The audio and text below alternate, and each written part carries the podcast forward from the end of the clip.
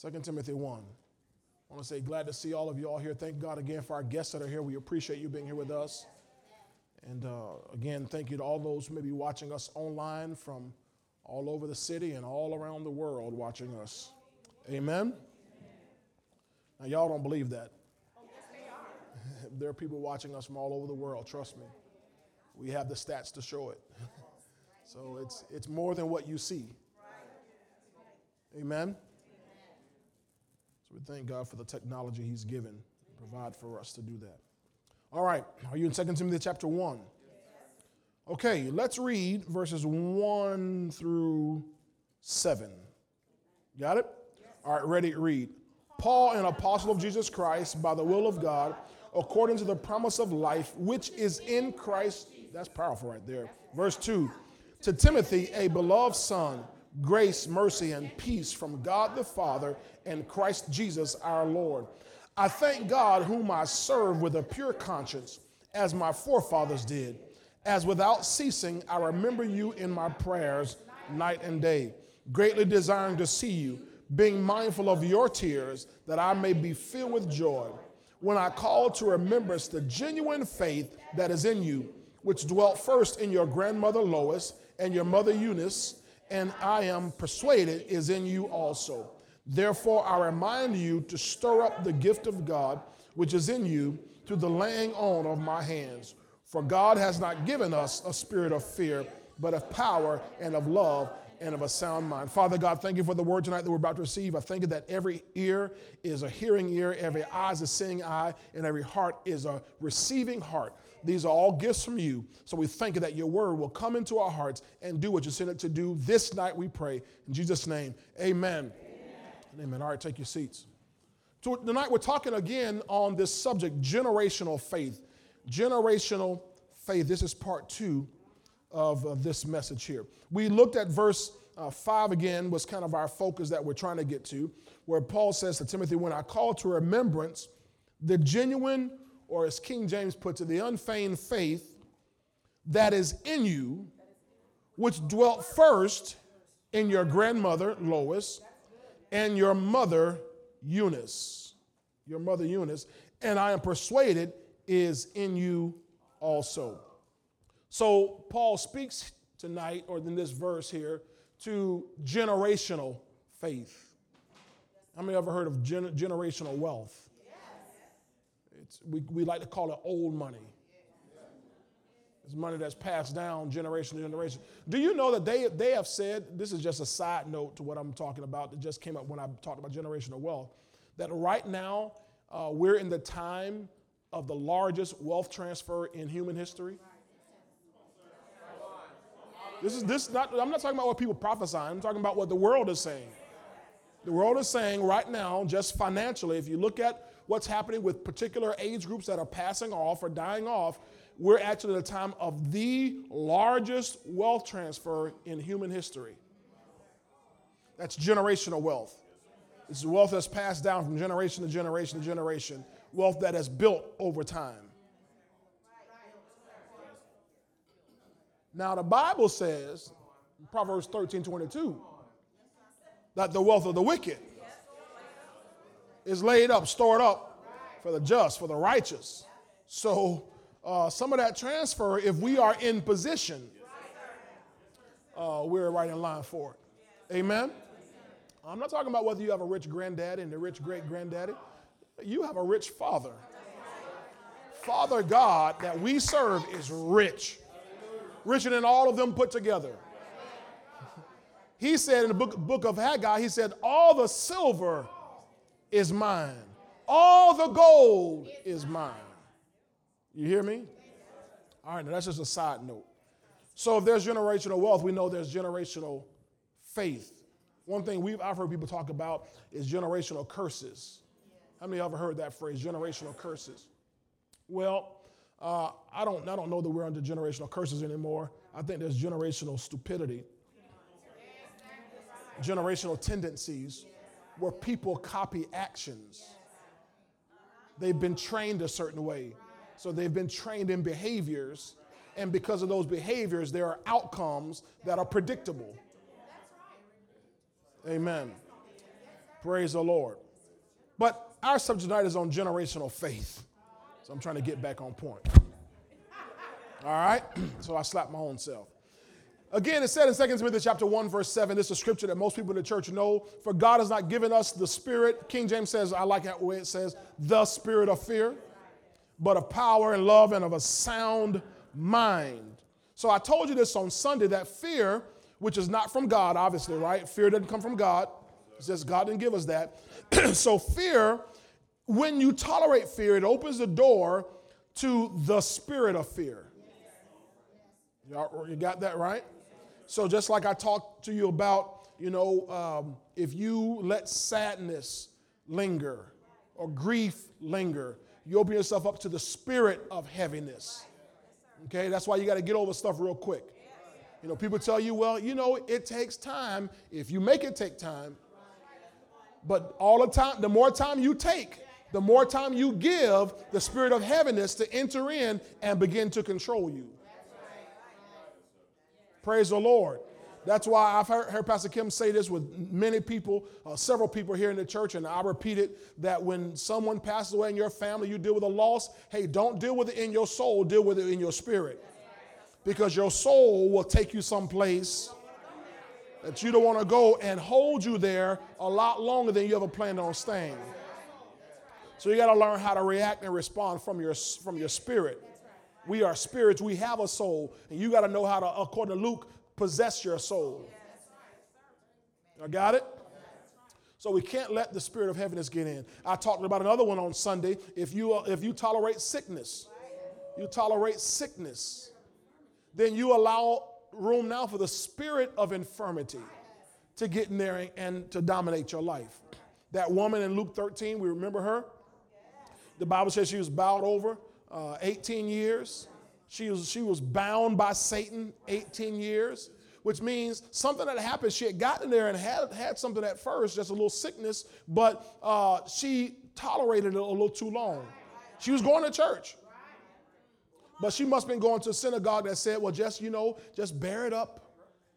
God will give you grace just to bear it up. We got a, we got a sickness coping uh, ministry. Y'all ain't saying much. We got to teach you how to cope with your sickness. They got ministers about teach people how to cope with cancer and cope with all that kind of stuff. You're not supposed to cope with stuff. You're not supposed to cope with stuff. No, you got to put that thing out of there. Okay? Now, y'all not saying much to me, I understand. But if you don't, you make way for the spirit of infirmity. And the Bible says that woman in Luke 13, she could in no way raise herself up. Why? She was being now dominated and controlled by the spirit of infirmity. You got it? So, the same thing I explained to you Sunday was if you tolerate fear, people say that uh, little fear is healthy. If you tolerate fear, if you have your, all your little phobias,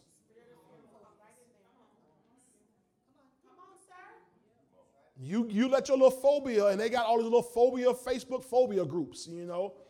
You join these clubs. I'm, I have, I'm a, I, I, got these certain phobias. Okay, and you play around with that. What you're playing around with is fear. And when you play around with it, you leave the door open for the spirit of fear to come in. And when the spirit of fear comes in, he's coming in to take over. He's coming in to, to take control. And we can't let that happen to us. Amen? That's not me, though. Say, that's not me. Now, I told you this on Sunday. When the spirit of fear is at work in people, they are no longer in control. That's what we see happening all, all, all over America right now. The spirit of fear is in control. It's not just fear, the spirit of fear is controlling people. It allows them to go here, but they can't go there. It allows them to do this, but they can't do that. Things that just don't, don't make any sense. But it's the spirit of fear that's controlling them. You got it? Now, if we look at Isaiah 54, verse 14, you know the turn that they can put on the screen, just write it down. Isaiah 54, verse 14 says, In righteousness you shall be established. You shall be far from oppression. Now, oppression is, uh, let me give you a definition of it, just my definition controlling pressure. Oppression is controlling pressure. It's, it's when the enemy comes in and puts pressure on you to control you, oppress. We've seen people, whole races of people, whole nations of people, whole, whole groups of people that have been oppressed. Right now, the poor are being oppressed. God, God said about the children of Israel when they were in Egypt, He told, he told uh, um, uh, uh, Moses, He said, I've seen the oppression of my people. We know that Pharaoh was putting controlling pressure on them. You got it? So, but the Bible says you shall be far from oppression. How are you going to be far from oppression? For you shall not fear. So if you fear, you open the door to controlling pressure.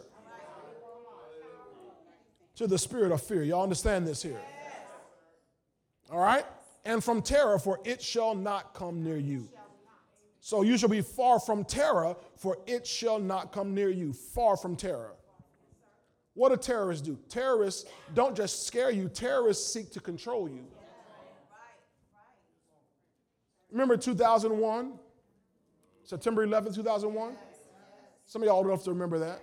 Everybody pretty much in here should be old enough to remember September 11, 2001, right? You remember where you were when you heard the news of what was going on in America? And terrorists did that. But their act is still controlling America.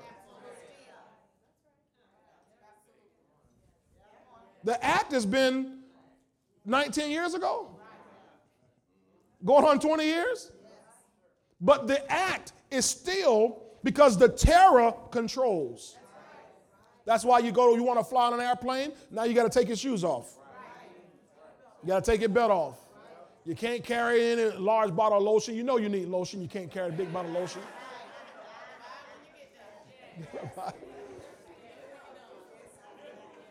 Three and a half ounces of lotion ain't gonna make it through a whole week of vacation.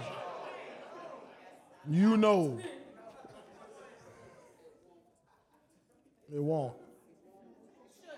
It shouldn't. Unless you just lotion all the visible parts.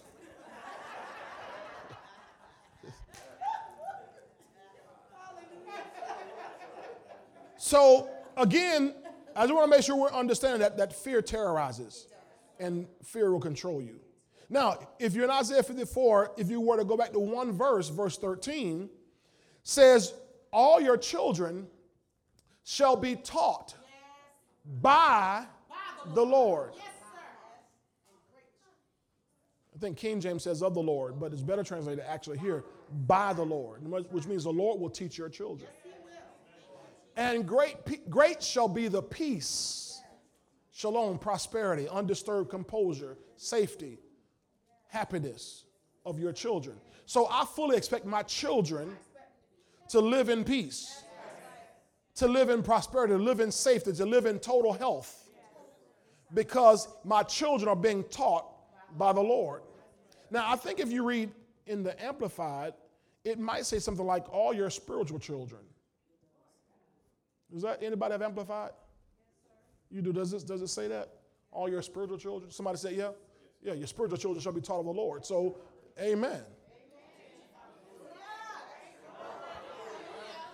You're being taught of the Lord. Now, let me ask a question to you. When the Lord, if the Lord teaches you and your children, do you think He's teaching fear? No. no. When the Lord teaches, He's teaching faith, more faith, and even more faith. That's all He ever taught us faith, Jesus Christ was our example. When he came, all he taught was faith, faith, faith, faith, faith. That's why after he finished teaching and got on a boat with the disciples and he went to sleep and a storm hit the boat and they start freaking out, he said, Where is your faith? Why? Because I've been teaching you faith for the last three days, guys. So the Lord teaches you, He's going to teach you faith. So it says, My children shall be taught of the Lord, or my children shall be taught faith. Y'all, this is just, that's funny, but it's true. See, because I want, I want to make sure you realize that the most important foundation you can lay for your children is faith. Four times your Bible says the just shall live not by algebra. Algebra is wonderful. Trigonometry is wonderful. Biology, chemistry, uh, uh, anatomy, physiology is wonderful. Social studies, learning American government, learning the Constitution, that's wonderful. That's we praise God for that. But what they need more than all of that is faith, because the just shall live by faith.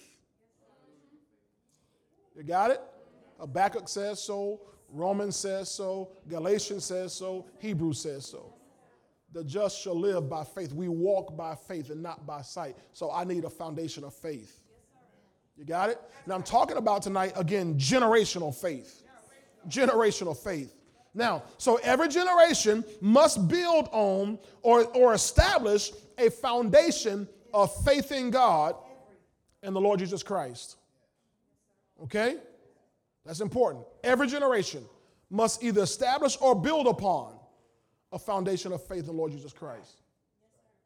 I'm, I'm, I'm glad the teens are out tonight. They're over in there because we can just talk.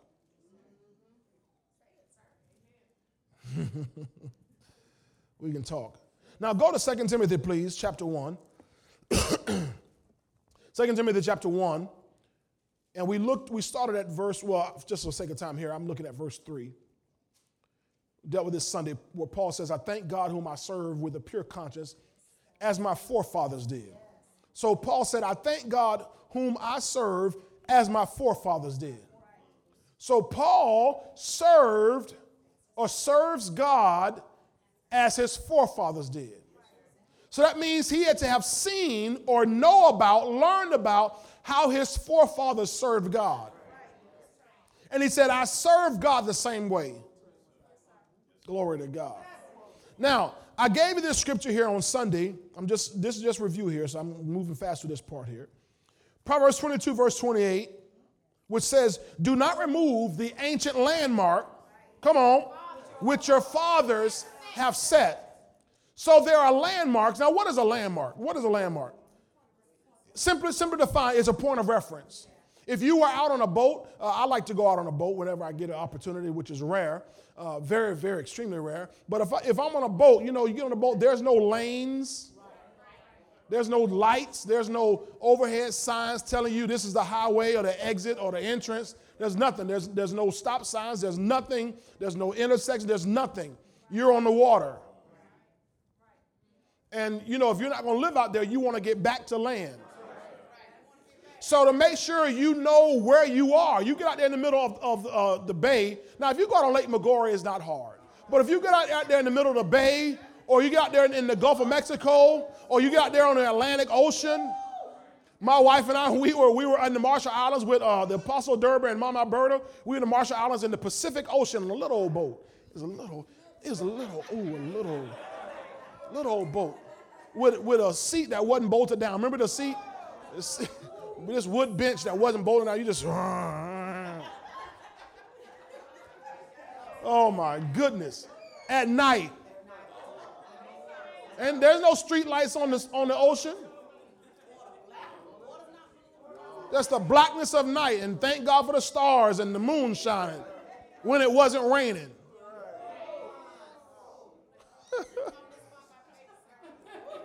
now, as as as as uh, leery as we were, our, the captain, the guy who was driving the boat, was just fine. He knew how to look towards landmarks. By the time we're we're we're um, uh, been there a few days, I've learned the landmarks. There's Little Buster Island, remember Big Buster Island, and we, there's Ebeye. Okay, we're going we're going between uh, uh, Kwajalein Little Buster, because you know it kind of it, it, brought me, you know, peace. Okay, with Little Buster, Big Buster, Ebeye. Then going back at night, Big Buster, Little Buster, Kwajalein. And when we got near Kwajalein and you saw those landmarks, we, we could see those where those ships and everything were out there. Whew. Praise God. So a landmark is a point of reference. A landmark doesn't move. It's set So no matter where you are, you can look back. No matter how far you've drifted, you can look back to that landmark and know where you are. Know how close you are or how far you are off course. So the Bible says, Do not remove the ancient landmark which your fathers have set. Why? If you move the ancient landmarks that your fathers have set, there'll be no point of reference. And that's what the enemy has done. And, and, and in fact, he's coerced the church into doing a lot of that ourselves, that we remove ancient landmarks. And he knows that if we do that, now we don't have a point of reference to go back to. In fact, give me that same verse, please, in the Passion Translation. In the passage, Proverbs 22 28, in the Passion Translation. It says, the previous generation, the previous generation, the previous generation has set boundaries in place. See, everybody wants to get rid of what the previous generation did. This is not your granddaddy's church no more. This is not your father's church no more. We're, we're the new church. We're the contemporary church. Well, the previous generation has set boundaries in place. Don't you dare move them just to benefit yourself. Generational faith. Generational faith. There are things that the previous generation set in place by God to give us a compass. In fact, if you have a, uh, if you were to have a Passion Bible, you see this in the notes section. I, what's what I love about the Passion Bible? It says this, this verse, it refers to moving property lines of your neighbors to take more land, or it can mean moving landmarks and memorials placed there by ancestors. Here's the part I want you to see especially. It also speaks to the moral boundaries that the previous generation modeled. They are to be upheld. So there are some moral boundaries, ladies and gentlemen, that the previous generation modeled. It didn't say they set them, they modeled them. God set them. Y'all didn't say anything. God set the boundaries. The previous generations modeled them. Here's what God said we can only go here. We can't go past this mark. This is, the, this is as far as God will let us go. If, if we do something outside of that, we're trespassing. That's what, a, that's what sin is. It's a trespass. It's to go beyond the mark, to go beyond the boundary. So he said, these moral boundaries that uh, our ancestors set in place, he says that uh, they are to be upheld. So we don't remove them. You got it? So I'm going back here to 2 Timothy chapter 1. Again, verse 3, Paul said, I thank God whom I serve as my forefathers did. So don't throw out all the things that our forefathers set up. Well, this is a new generation. Times have changed. Every, you know, I, I bet if I get a Bible from 1901 and a Bible from 2001, they're going to look the same. This is going to be the same words. I bet if we were to go back and get a manuscript from what they found, the, the scrolls, they're going to translate the same way. Why? Because his word is forever settled in heaven. So these boundaries were not set by men, these boundaries were set by God. They were modeled by men. Everybody wants us to throw this stuff out, but we're not throwing this stuff out. Y'all got it? Okay, now, let me keep going here. So I thank God whom I serve, as my forefathers did, but he also mentioned, I dealt with this on Sunday. I didn't mean to deal with it in depth as we did, but about a pure conscience. A pure conscience. How many thank, uh, thank God for a pure conscience? That pure conscience, we I, I told you, is righteousness. It's your right standing with God. When you have right standing with God, you have a pure conscience. If you're if you're uh, have a, rea- a righteousness realization, a righteousness revelation, then no matter where you came from, what you ever did before, you know you're now in right standing with God because you've been forgiven, you've been washed, you've been sanctified, you've been justified. All that junk is water under the bridge, as they say. You got it? Glory to God. I mean, our sins are in the sea of forgetfulness. Right? God says, Your sins, I will remember them no more. Amen. Well, I sinned yesterday. Go back and get it right. The key to walking and staying upright is if you do sin, repent immediately. Tell your neighbor immediately. In other words, don't linger in it, don't lay around in it, don't waddle in it. Just repent immediately. Lord, I'm so sorry. Lord, forgive me for that. I confess my sins to you. 1 John 1 9. You are faithful and just to forgive me and cleanse me from all unrighteousness. All right? Now, 2 Timothy chapter 1, verse 5. Well, let me read verse 4. Greatly desiring to see you, being mindful of your tears. This is uh, Timothy's tears, that I may be filled with joy. I desire to see you, that I may be filled with joy. When I call to remembrance the genuine faith that is in you. So, genuine faith, he said, is in Timothy. This, this is Paul's beloved son here. He said, I, I recognize genuine, or as a King James says, unfeigned faith. That word genuine, anapokritos, anapokritos actually, which means unfeigned, undisguised. So you got to have undisguised faith. Undisguised faith. Undisguised. Disguise is meant to deceive people. A disguise is meant to cover stuff. Glory to God. A disguise is meant maybe to, to uh, fool and to hide. No, I don't, I don't hide my faith. Undisguised, sincere. In other words, without dissimulation or hypocrisy. So we can't have um, hypocrisy in our faith. Hypocrite faith. Remember, Jesus talked to that hypocrite tree in Mark 11? that tree was had the leaves on it like it had fruit. That fig tree, remember that? And it, he got there and it didn't have any figs on it. It was a hypocrite tree. He cursed it and it withered to the root. Okay? So our faith cannot be hypocritical faith. Okay? So Paul said, I recognize or I, I, I see in you this genuine faith. And he said, Here's what I want you to see, which dwelt first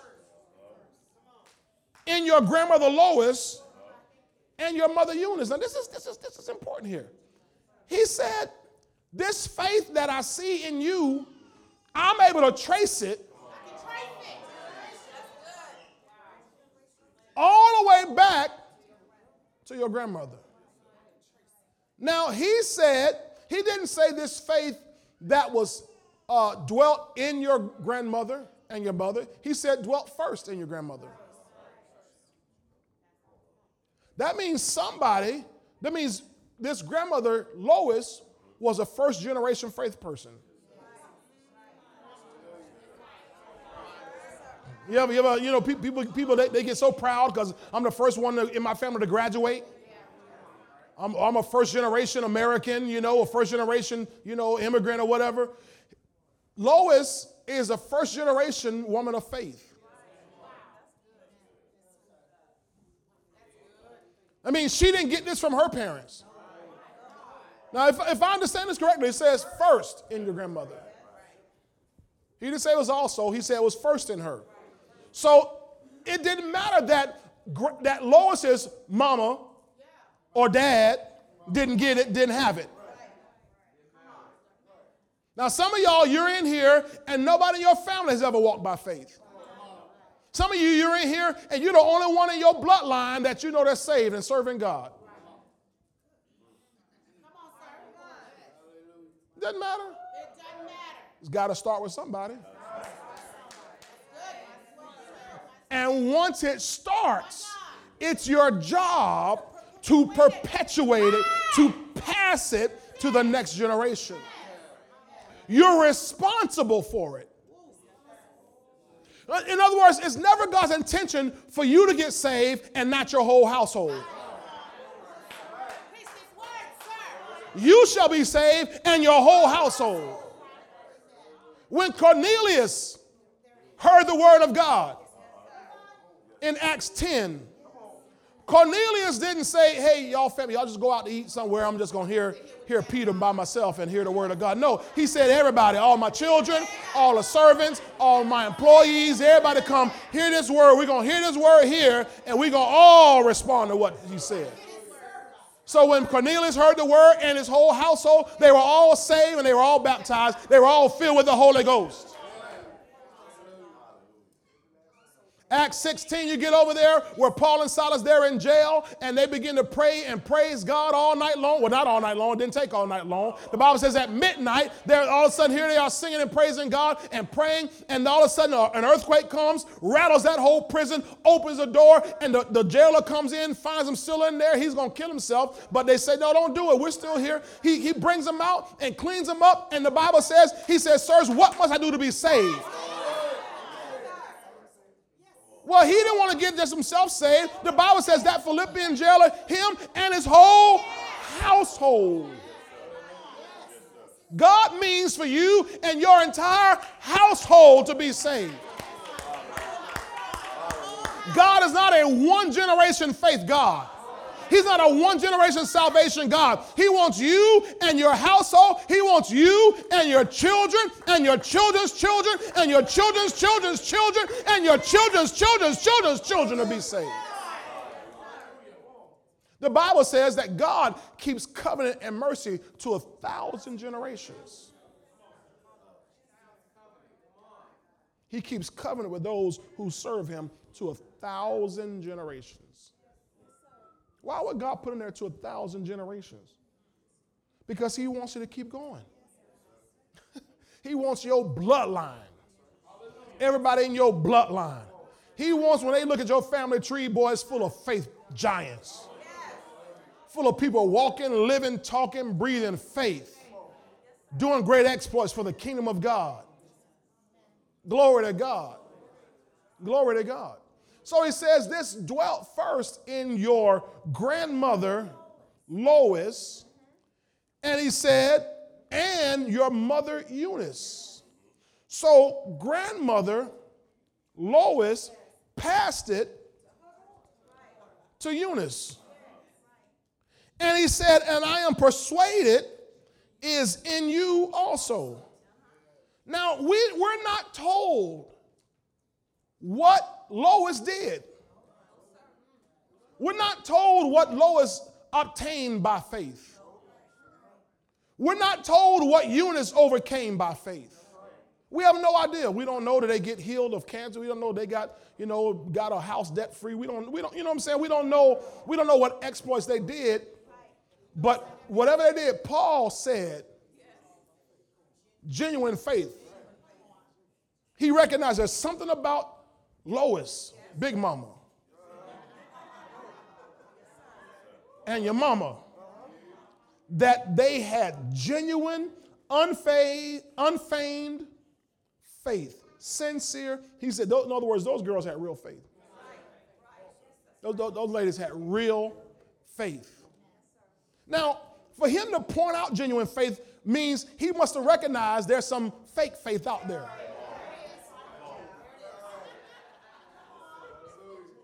Because if not, he would have just said faith. But he said, I saw genuine faith. How many of y'all know that there's some fake faith out there? He said, I see genuine faith in, in your grandmother, Lois, and your mother, Eunice. He said, and I'm persuaded is in you also. And I want you to see something here. Because he, he, we don't know, he doesn't tell us what grandmama did and what mama did, but he said it's in you also. Now, I can, I, I can surmise that it said it was in your grandmama. He didn't say his granddaddy.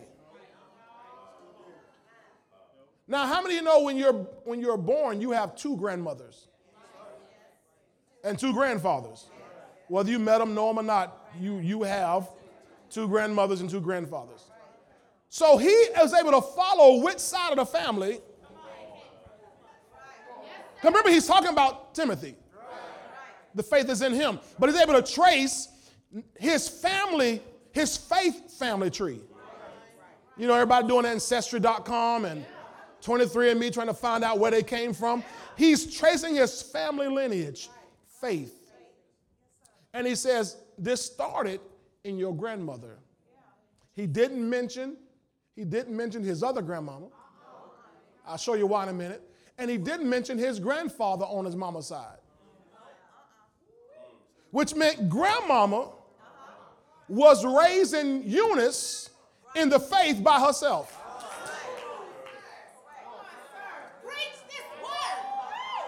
Now, this might help some single mama right now. Grandmama, she walked in the faith.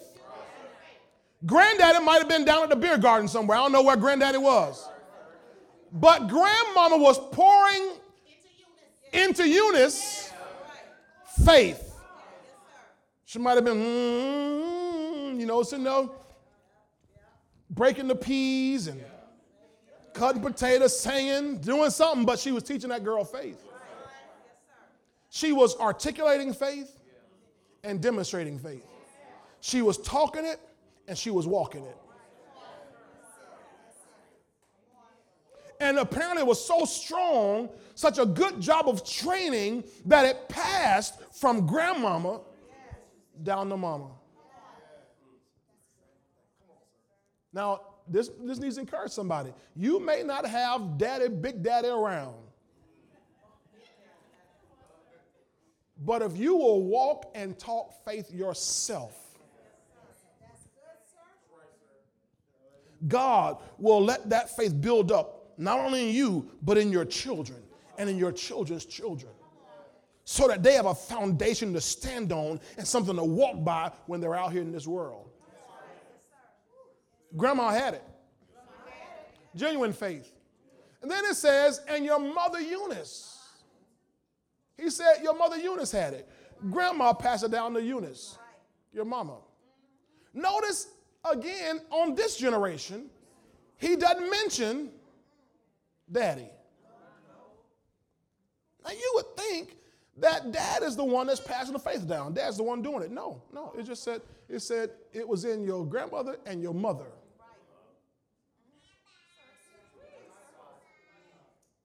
Now, again, like I told you, we're, we're not told what grandmama, what Lois and Eunice obtained, what grandma, what Lois and Eunice overcame, but we know that they got a good testimony. Because somehow they were able to raise this boy. This boy. I said, this boy. Grandma and mama raised this boy to serve God. See, everybody think, well, he can't do it. Just gonna be, he gonna be another another uh, statistic. He gonna go to jail and he gonna be strung out on drugs. No, he don't have to be. Not if grandmama and mama will walk by faith, live by faith, demonstrate faith. You and teach your son and your daughter to serve God. What, and he's telling us that what was in Timothy is because of what was in Lois and what was in Eunice. Timothy didn't learn it on his own. He learned it from his mama. She got it from, from her mama. It is your responsibility to pass faith to the next generation. I know you want them to get a good education, but the best education you can give your children is how to walk by faith, how to live by faith, how to know how to love and serve the Lord.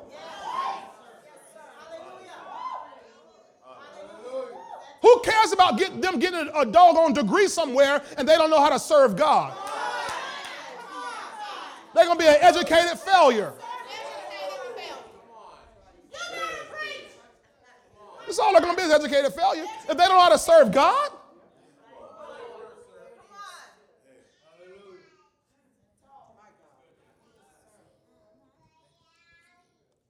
Timothy grew up serving God despite having an unsaved father. Now, in Acts 16, don't lose 2 Timothy. Hold on, to, go to Acts 16 though, because Timothy had a saved mama who walked and lived faith, a saved grandma who walked and lived faith, but no mention there of his dad. Now, we're not told that his dad was uh, an absentee father. It doesn't mention him being an absentee, absentee father. But the reality of it is that if his father wasn't saved, if his father wasn't walking and living and demonstrating faith, he might as well been.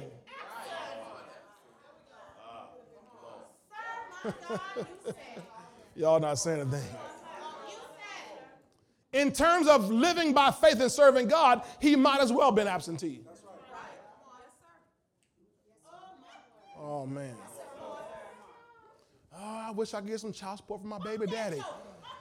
You give them some God support, teach them how to walk and live by faith, which means you don't sit at home crying about, uh, uh, uh, uh, I understand you need help. I understand, but God can help you, and your children need to see you getting on your face, getting in your closet, and praying to God and watching God open doors for you, make ways for you, and you say, Mom, oh, daddy did this? No, our Father in heaven did this for us.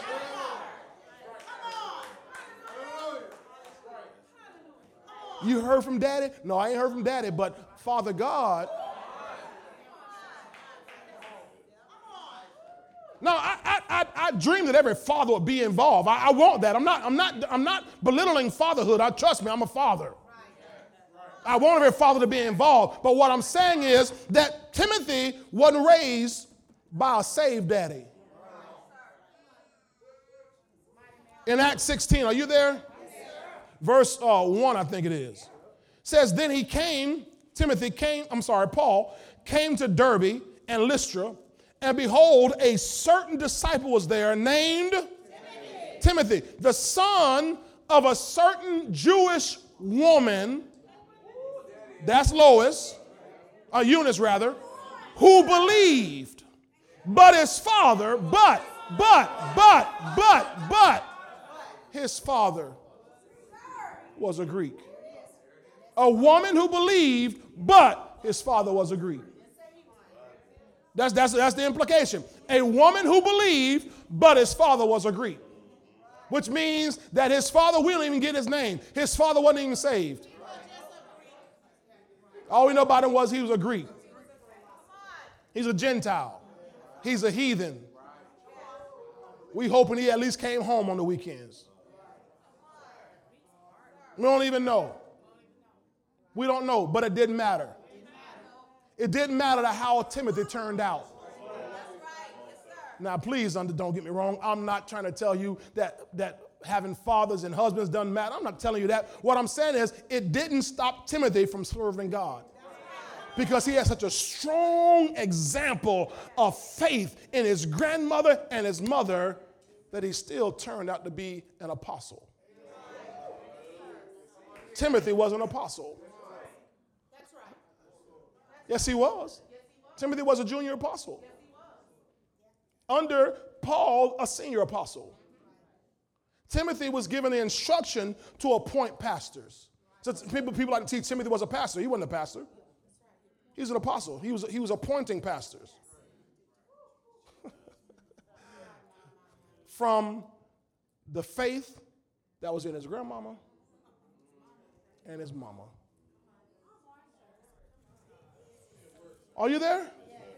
Look at verse 2, Acts 16. He was well spoken of by the brethren who were at Lystra and Iconium. Well spoken of. He got a good reputation from a faith mama and a grandmama. That is a heathen. Verse 3 Paul wanted to have him go on, go on with him. And he took him and circumcised him because of the Jews who were in that region, for they all knew, everybody knew his daddy was a heathen. Everybody knew about his daddy. Everybody knew about his daddy. Mm, there's a daddy. I don't know what Junebug is, but Eunice and Lois. Are y'all hearing this tonight? So he Timothy was raised to serve God despite an unsaved father. Okay? Now, we know Proverbs 22, verse 26, I'm sorry, Proverbs 22, verse 6, about train up a child the way he should go. So when a generation is trained in genuine faith, they won't depart from it. Lois trained Eunice in the faith. Eunice trained Timothy in faith. You got it? So you can't remove the ancient landmarks. So here they are, three generations serving God. Okay? Now, let's go to Hebrews 11. I'm going to show you something here. Hallelujah.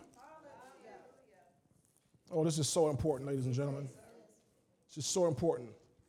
Children right now, they're being offered all kind of kind of all kind of religious stuff, all kind of spiritual things that are being pushed over as spiritual, pushed over as this is, you know, they're being woke. Y'all ain't saying anything to me. If you're not talking to your children, doesn't Deuteronomy 6 tell us about loving the Lord our God with all of our heart, all of our soul, of our mind, of our strength? And talk about sitting down and teaching your children this when they sit down, when they rise up, when they go out, when they come in, all the time, talking to your children about serving the Lord? Till they, till they get tired of it. Now, y'all ain't saying much to me, but I'm just I'm asking you, isn't that what your Bible says? So, in other words, the expectation from the Lord is, is that we perpetuate loving God and perpetuate. Um, uh, it says the Lord our God is one. One Lord. Perpetuate a monotheistic way of serving. Now, what does that mean, Pastor? Perpetuate one God. Not many gods. Not many ways to get to God. Not many, many avenues and all kind of where you can have this religion and that religion and all everything coexist and everything kind of mesh together and merge together. And you know you can dabble in this and dibble in that and have a little of this and have a little of that.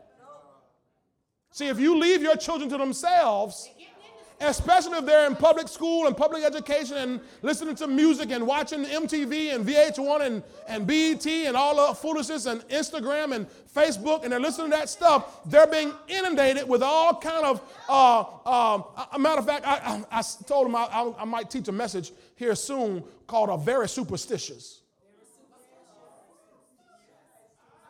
Some of y'all remember Stevie Wonder had a song, Very Superstitious? Well, he didn't make that up in Acts 17, when Paul arrived on the scene, he said, I perceive by all your gods, all your little idols, that you are very superstitious. Your New King James used the word religious. In other words, religion is superstition. And kids are out here today with all kind of superstitions. They're doing all kind of things out here in the name of being spiritual because there's not been a foundation planted in them of monotheism one God, one Lord, one ba- faith, one baptism. That there's only one. The Lord our God is one, and you shall love him with all your heart, all your soul, all your mind, and all your strength. So they get inundated with energy and yoga and bowls and rocks and beads and straws and to be spiritual.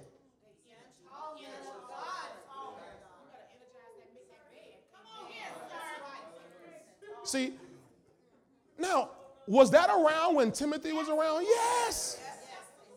All that was around when Lois was around. All that was around when Eunice was around. But they raised, and, and, and, and Timothy's daddy was a heathen, was a Greek. And the Bible says Jews look for a sign, Greeks look, look for, for wisdom. They look for all kind of philosophy.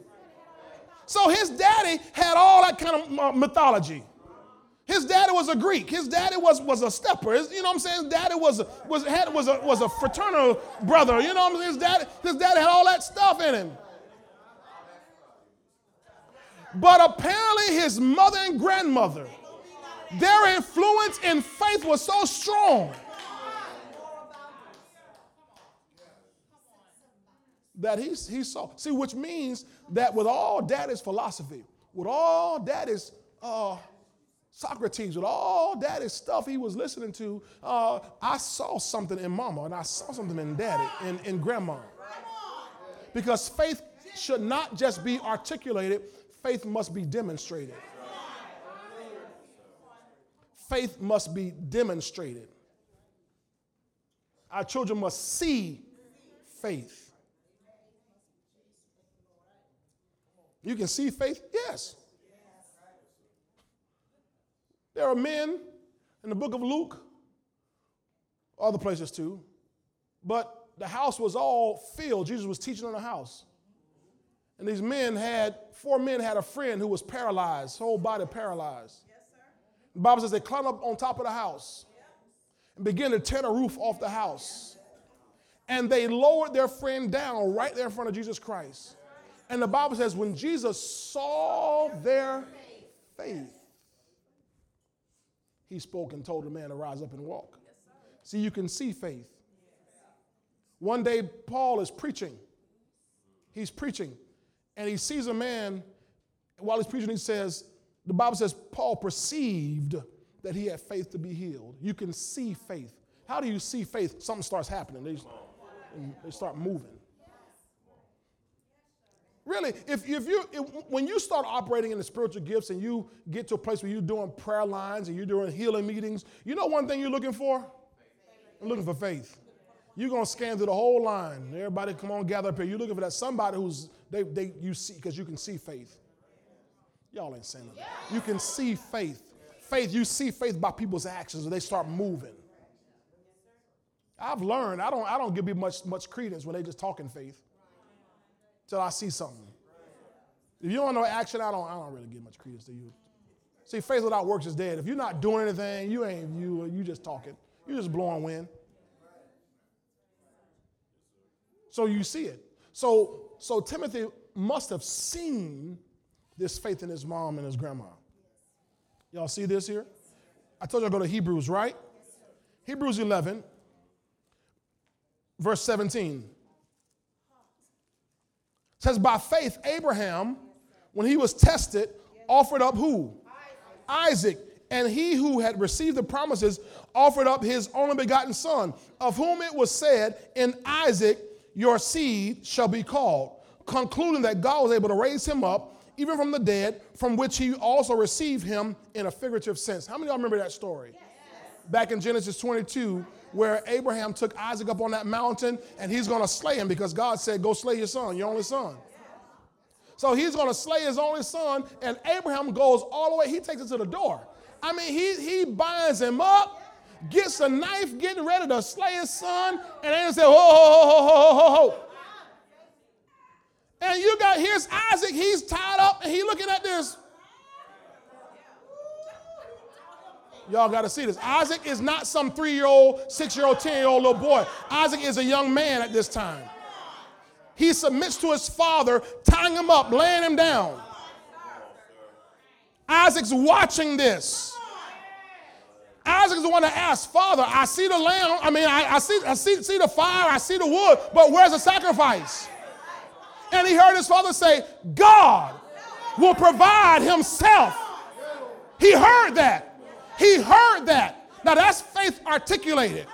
But he got to see faith demonstrated. So while he's tied down, he looking. And he sees his father rear back with that knife ready. And all of a sudden, before he does it, the angel said, Hold on. So he's now watched faith demonstrated. And he hears the voice says, Look over there in the bush. There's that ram. So now, now, now Isaac's heart starts stops beating so fast. And he looks over, oh my God, look what God did. My daddy said God's gonna provide a lamb, and there's a lamb. So Isaac watched faith demonstrated. So then, verse 20. Verse 20. Because Isaac heard faith articulated, and Isaac watched faith demonstrated. Verse 20, by faith. I'm talking about generational faith here. By faith, Isaac blessed Jacob and Esau concerning things to come.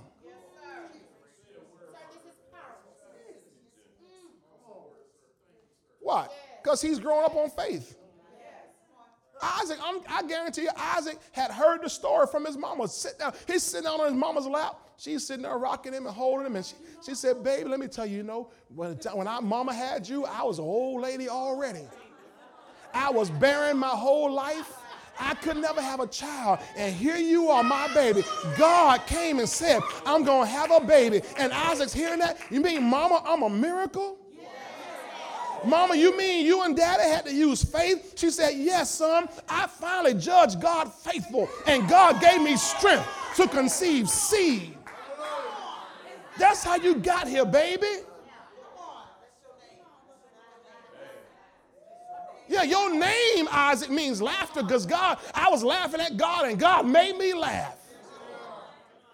So Isaac has seen faith. So now when it's time for him to pass to the next generation. By faith, Isaac blessed that same blessing of Abraham. He blessed Jacob and Esau concerning things to come. He spoke about things to come because that's what he grew up on. He grew up hearing his dad and mom talk about things to come, and that's how you got here.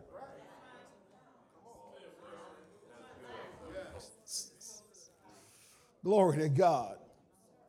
Now, now, So Isaac blessed Jacob and Esau concerning things to come. Verse 21 by faith, Jacob, when he was dying, blessed. Now, Jacob, Jacob learned it from his dad.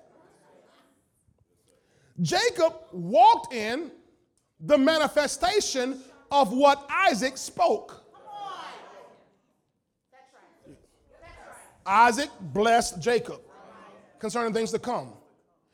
If you read in Genesis, I believe it's in 28, Genesis 28, it says, when Isaac sent Jacob out, he sent him out with the blessing. In other words, he left the house with nothing. He didn't give a bunch of money. He, he, didn't, he didn't give him anything. He said, I bless you. I put the blessing on you. So you got a, you got a blessing and a stick. Take your little stick. Remember, because the Bible says that, that Jacob left with one stick. So he got the stick and the blessing. But God through Isaac has spoken something over his life. By the time we get to verse 21, I, uh, Jacob is walking in the manifestation of what his father had spoken. Are you catching this?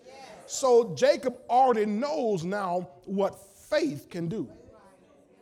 So by faith, then, Jacob, when he was dying, blessed each of the sons of Joseph in worship. So, the same way his father spoke by faith over him, he's now going to speak over his sons and the sons of Joseph, Ephraim and Manasseh, right? And worship leaning on his staff. Verse 22. I'm making a case here. By faith, Joseph. This is the next generation. When he was dying, he remembered what his daddy did. When my dad was dying, okay, when my dad was dying, he spoke by faith, and look how my sons turned out. He says, Now by faith, Joseph, when he was dying, made mention of the departure of the children of Israel. What do you mean, made mention of the departure of Israel? How, how does he know that? Because he remembers all the way back from what he had heard from his grandfather. God had told his grandfather all the way back in Genesis 15 that your, your, your family, they're going to be down in Egypt for 400 years, but I'm going to bring them out with great substance. And that has been passed down to every generation. And every generation has done whatever they've done by faith. So now, now here it is. Joseph knows that when it's, it's I'm going to die, but at some point, y'all about to come out of here. He can calculate. He knows, okay, uh, they came down here. They're going they gonna be down here by 400 years. Now, we already been down here so many years, okay? They're going to be down here by another 400 years, another 380 years, whatever. He knows. Boom. We're going to come out of here because God said 400 years. God said. And from what I recall, from what I learned from great granddaddy, granddaddy, and my daddy, whatever God said has always come to pass. Yes, so now when he speaks, he's speaking by faith of a departure. He made mention of the departure. Y'all ain't saying much to me. How can he speak so confidently about a departure, D? Because he's watched generation to generation. God said something. God said it. It came to pass. I remember what God told my daddy, and it came to pass. See, when you see, you have to testify. Listen to me, parents. You must testify of the goodness of God. I wish I had more witnesses. You must testify of the goodness of God. Don't make your kids think you did everything. Don't even let them be fooled into believing that it's because of your good works and because you got a good job why they got those shoes. No, baby, it was the Lord that got them shoes for you. Well, y'all ain't saying nothing to me. Baby, if it wasn't for the Lord on our side, we wouldn't have this house we're in. We wouldn't have this car we're in. We wouldn't have the clothes. Every time you pray, that's why at least when you pray, bless your food. Father, we want to give you thanks. Don't sit there with, no good bread, good meat, good Lord, let's eat. Don't be giving a little penny and prayer, no silly, silly prayer, no take time. God, we just want to thank you for putting this food on our table. You've supplied all of our needs. Thank you, Lord, that sickness and disease are far from us. We walk in divine health. We walk in divine life. We bless you. We honor you. We give you praise for this. Every time your, your children hear that, they're remembering, oh, God put this on our table. Because, see, if you don't, they think it's because you got a check. Boy, y'all ain't saying nothing. That's right. That, that's exactly right, Pastor. That's why you got to eat together. Don't have them in their room and you down the hall. No, eat together and go over. We want to thank you, Lord, for this bounty you've given us tonight. That's what it means when you're going to sit down and teach them when you're sitting down, when you're rising up, when you're laying down, when you're getting up, when you're going out, when you're coming in, writing it on your house. Write it on your house. I, I did that. I, I, I ended up paying, I got, I got the word all over the house, but I went, you know, I went just, just last year or earlier this year, I finally got it. I had, had a Rosalie up in Frankfurt do me a big old art, artwork. The Lord our God is one Lord, and you shall love him with all your heart, all your soul, all your mind and strength. Huh? Yeah, you got to do it by faith. Yeah, because it wasn't, it ain't 50 cent to do that. Rosalie is a, is a, is a, is a renowned professional at calligraphy and artwork. And I, but I was that determined to have it in my, in my eyes and in my children's face. My kids will tell you when they were younger, I made them memorize that. Deuteronomy 6, verse 4 through 6. Memorize it. Y'all quiet to me. Memorize it. Speak it. No, you don't have any options. See, let me See, that's why my, my, my wife and I we were looking at this. These people now are making this push to get uh, parents to not have rights over their own children. All the intellectuals of our world. Harvard is leading that, Harvard University. Everybody trying to get their child into Harvard University. They're leading this. They're, they're, they're, trying to get it to where it's determined that when a child is born, that child is actually the property of the state, and they must confer uh, parental rights on you but the child actually belongs to the state. This is what they're trying to now push into America. That's the socialist agenda. And they want to kill all homeschooling because they say when you homeschool, then, then you, you, you suffocate children and you force them into a certain way of living and a certain way of thinking. That's right. I'm not going to expose them to your demonic system Hear me, somebody online. I'm not going to expose them to your demonic system of you teaching God out of them. No, as far as we're concerned, there's only one God. And they don't get a choice as to what God they serve. They don't get a choice as to what gender they are.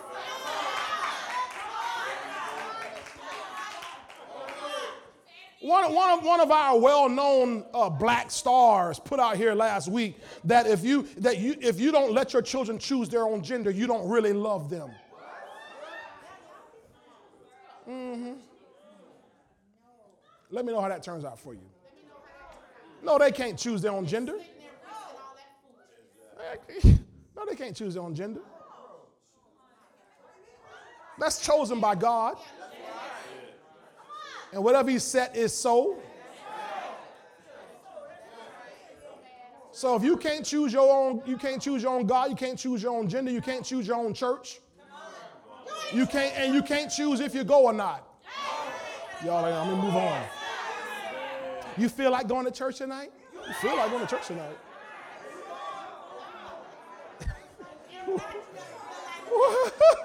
you better feel like packing. Better feel like paying your own rent somewhere if you feel like going to church.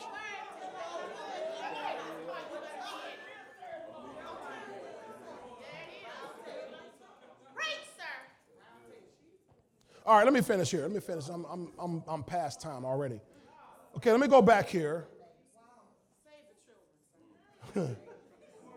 Second Timothy 1 5, when I call to remember is the genuine faith that is in you, which, which, uh, which dwelt first in your grandmother Lois and your mother Eunice, and I am persuaded is in you also. Verse 6, therefore I remind you to stir up the gift of God which is in you through the laying on of my hands. For God has not given you the spirit of fear, given a spirit of fear, but a power of the sound mind. So now again, notice he says in verse 5, genuine faith is that is in you. Then he says, first in your grandma, next in your mother, and I'm persuaded is in you also. Now he says this genuine faith. This is, um, uh, as I heard Dad mention it here, uh, existence faith. It's, this is I live by faith. This is your normal, common faith, everyday faith that you live by. Right?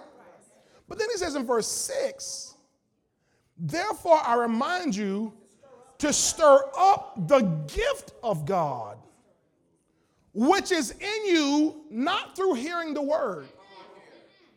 We know there's a faith that comes by hearing, and hearing that comes by the word of God. But he says, This gift of God is in you through the laying on of my hands. Now, this is a gift that has been released to you. This is not just existence faith now.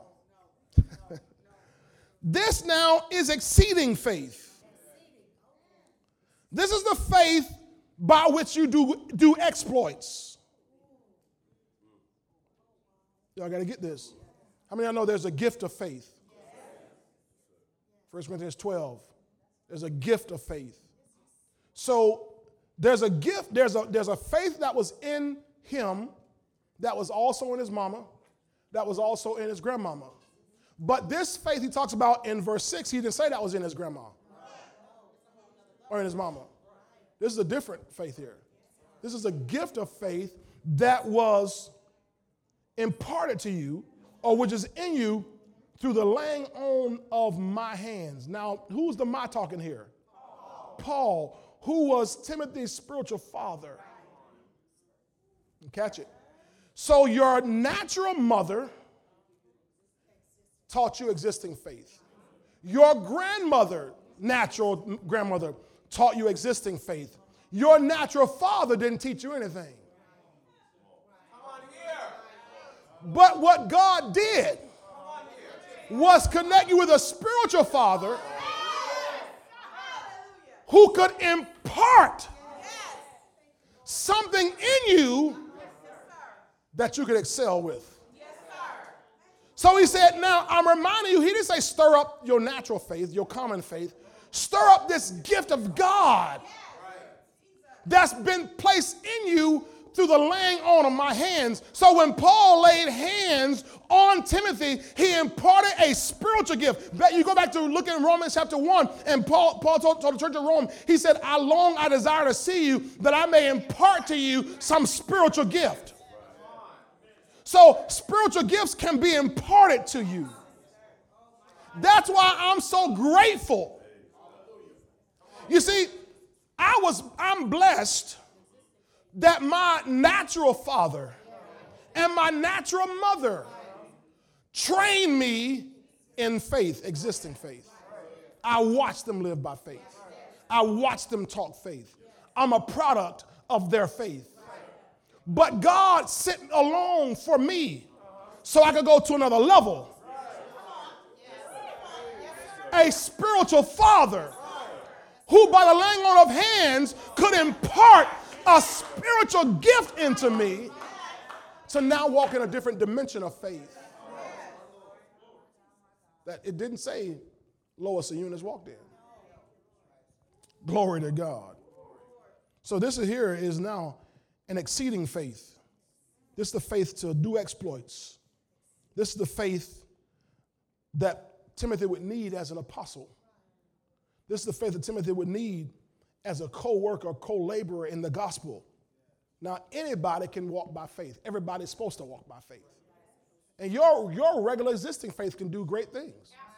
Don't get me wrong about that. Your regular everyday faith, you just walking down the street and you lay hands on the sick, they shall recover. Your faith can do that. But he said, I'm, I'm imparting a spiritual gift th- that I put in you. He said, You have to stir that up. How do you stir up that faith? It's by making use of it. It's by making use of it. This is not by you uh, doing some, some uh, spiritual calisthenics. This is you making use. Get out there and using your faith. Out there using all the time. He says, so stir that up. That came from me. Now, for God has not given you the spirit of fear. Now, now let me, let me, let me, let me say this too. I, sh- I should have gave, given you this before. Because in 2 Timothy 5, uh, chapter 1, verse 5, rather, he said, This genuine faith is in you also. This faith is in you also. Now, Paul had seen Timothy obtain and overcome by faith. Remember, he said, I'm persuaded is in you also. What, was, what had persuaded Paul that this faith was in Timothy also? I want you to pull up, me to do it from me. Hebrews 12, verse 20, verse, I'm sorry, Hebrews 13, verse 23 in the easy to read version. Hebrews 13, 23 in the easy to read version. Watch what it says here. Glory to God. Hebrews 13, 23 in the easy to read. You got it? All right. This is Paul talking. I want you to know that our brother Timothy is out of prison. Some of y'all, you'll get this by tomorrow if you move a little slow. I want you to know that our brother Timothy is out of prison.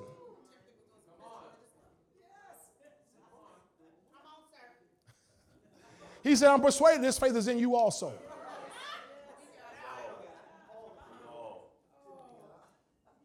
Well, here's the thing. You know, here's, here's the thing about it. Timothy's out of prison, which meant that Timothy, because of his faith, was persecuted and willing to go to prison and did not quit the ministry, did not quit walking with God because he didn't have hypocritical faith. He said, I'm persuaded this genuine faith is in you also. Why? Because I watched you go to prison for it and you're still doing it. I watch you go through the fire. I watch you go through the test. I watch you go through the storm and you're still preaching the gospel, Timothy. That's genuine faith. See, listen, when people watch you go through something and not quit, they can then determine and see genuine faith. Faith that has not been tested is a faith that cannot be trusted. How many of y'all have had your faith tested? And you're still here. Still preaching the gospel, still speaking the word, still walking with God, still loving people, still serving God with all your might. Genuine faith. And Paul said, I saw that in your grandmama. I saw that in your mama. And I see it in you. It's a generational faith. That means Timothy had watched his mama go through some stuff. Might, might have watched mama asking dad, hey, he just needs some school clothes. he just want, want some sneakers. Girl, we ain't got no money for that. The next thing you know, he got sneakers in the closet. Mama, how I got the sneakers? Dad, I thought daddy said no. Yeah, but I went to your other daddy.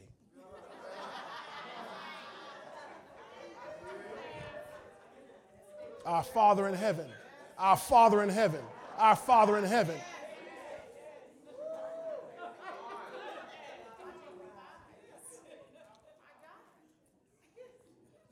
Paul imparted a spiritual gift. Again, verse 6 I remind you to serve the gift of God which is in you through the laying on of my hands. So, Paul had imparted a spiritual gift.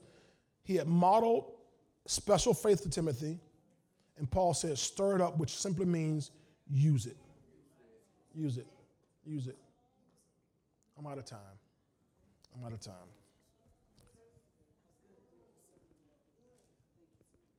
Thank God for what you learned from mom or dad or whoever it was that, that modeled faith for you.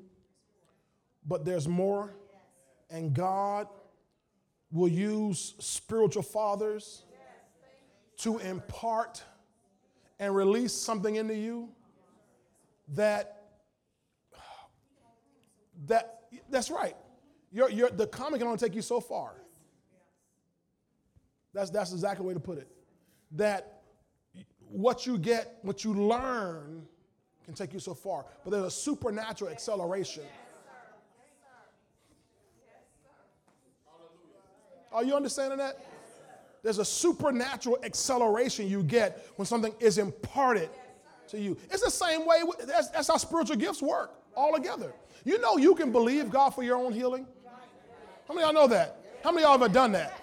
I, I, can, I can believe God for my own healing. I can walk it out. Father, I just thank you that I'm healed. The pain's there. and I believe I'm healed. I believe I received my healing. By Jesus' stripes, I was healed. And since I was healed, I am healed. You can walk out every day. It might take you six months, might take you a year, whatever to manifest it. But God can send somebody along with a spiritual gift, gifts of healings, and they lay hands on you, and boom.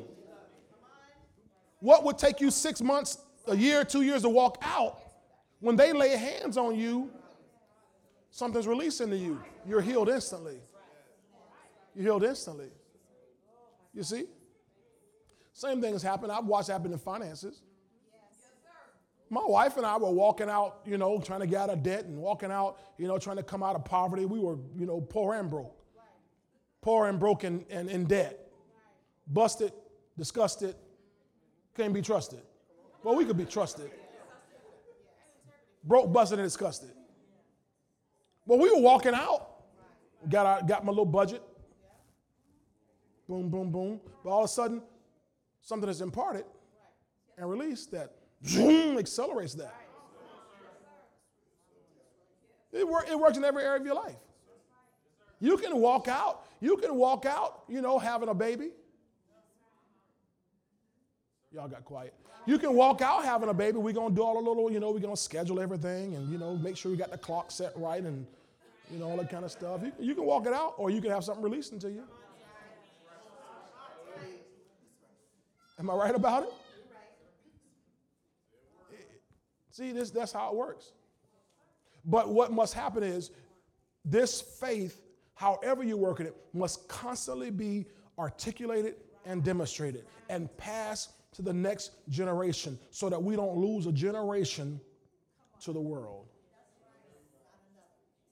We don't lose a generation to idolatry and immorality that would make you blush.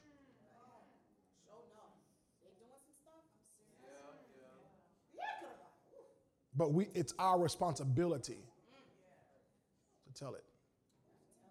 Teach them from the time they can, they can talk. Don't wait till they're 17 to start trying to teach them.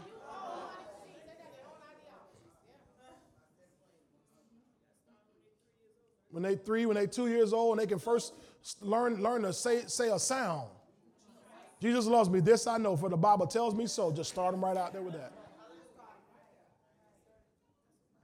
Now, that, this might seem elementary, but I'm just telling you we have a responsibility to do so.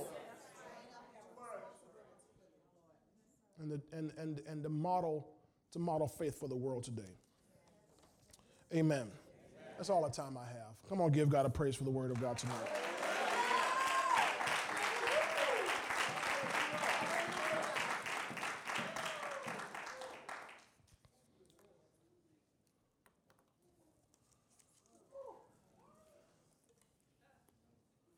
Faith needs to be passed on. Talked about, walked about. That's right. That's what the Bible says. That's right, Pastor Kim. That's, what, that's exactly why God trusted and blessed Abraham because he knew he would teach his children. Because he knew he would teach his children. God knew ahead of time Abraham was going to teach this to his children. That's why I can trust him. That's why I can bless him. so if you want, want to see God trust you and bless you abundantly, teach your children. Make sure they know walking his way. Well, that, that old Hamanaka old now. I can't, it might be too late. Tell you what you do model it. Start modeling it, even if they're 30 years old modeling it. Yeah, repent for what not, not doing before, but start modeling it. And every time testimony comes through, make sure they know. Hey, child, I'm just calling let you know I prayed for something. The Lord opened the door. The Lord made a way. The Lord provided for it. I was sick and the Lord healed my body. See, make sure they know that. Make sure they hear that. Make sure they hear that. So you differentiate your God from all them other false gods that's out there trying to teach them. Amen? Amen. Y'all receive that tonight? Amen. Give God another hand of praise tonight.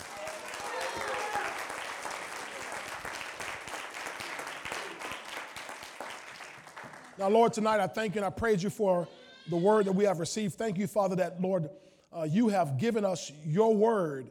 You are the perfect model of faith, the perfect example of faith. You use your faith when you sent Jesus Christ to come into this world. You sowed a seed, you let him down the cross, and you let him go even into hell for us.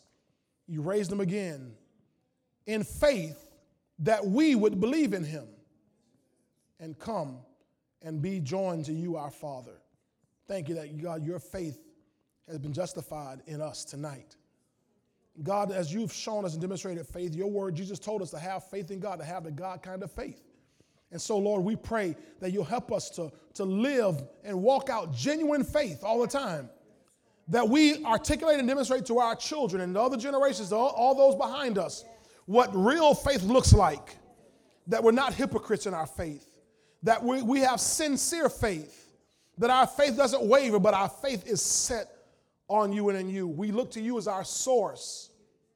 Lord, real faith, Lord, doesn't look to the government, doesn't look to jobs, doesn't look to man. We don't put our trust in men. We don't put our trust in princes. We put our trust in you, the living God. And we watch you and see you manifest miracle after miracle, wonder after wonder, manifestation after manifestation in our lives. And God, as you do these things, we'll always give you glory and give you honor, not take credit, not hold back the glory from you, not hold back the praise from you, Lord, because if it's not for you, Lord, helping us, we're totally lost. We have nothing.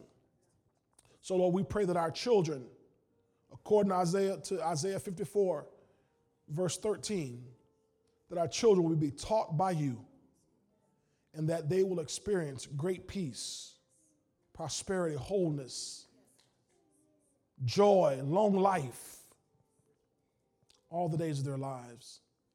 And that, Father, that it can be said about us that unfeigned, sincere, genuine faith was, has been in us and our children and our children's children for generations to come until Jesus returns for the church. We ask these things, we trust you to bring them to pass in our lives. So we give you praise for it all. In Jesus' mighty name, amen, amen. and amen. Praise the Lord our God. Hallelujah. Thank you.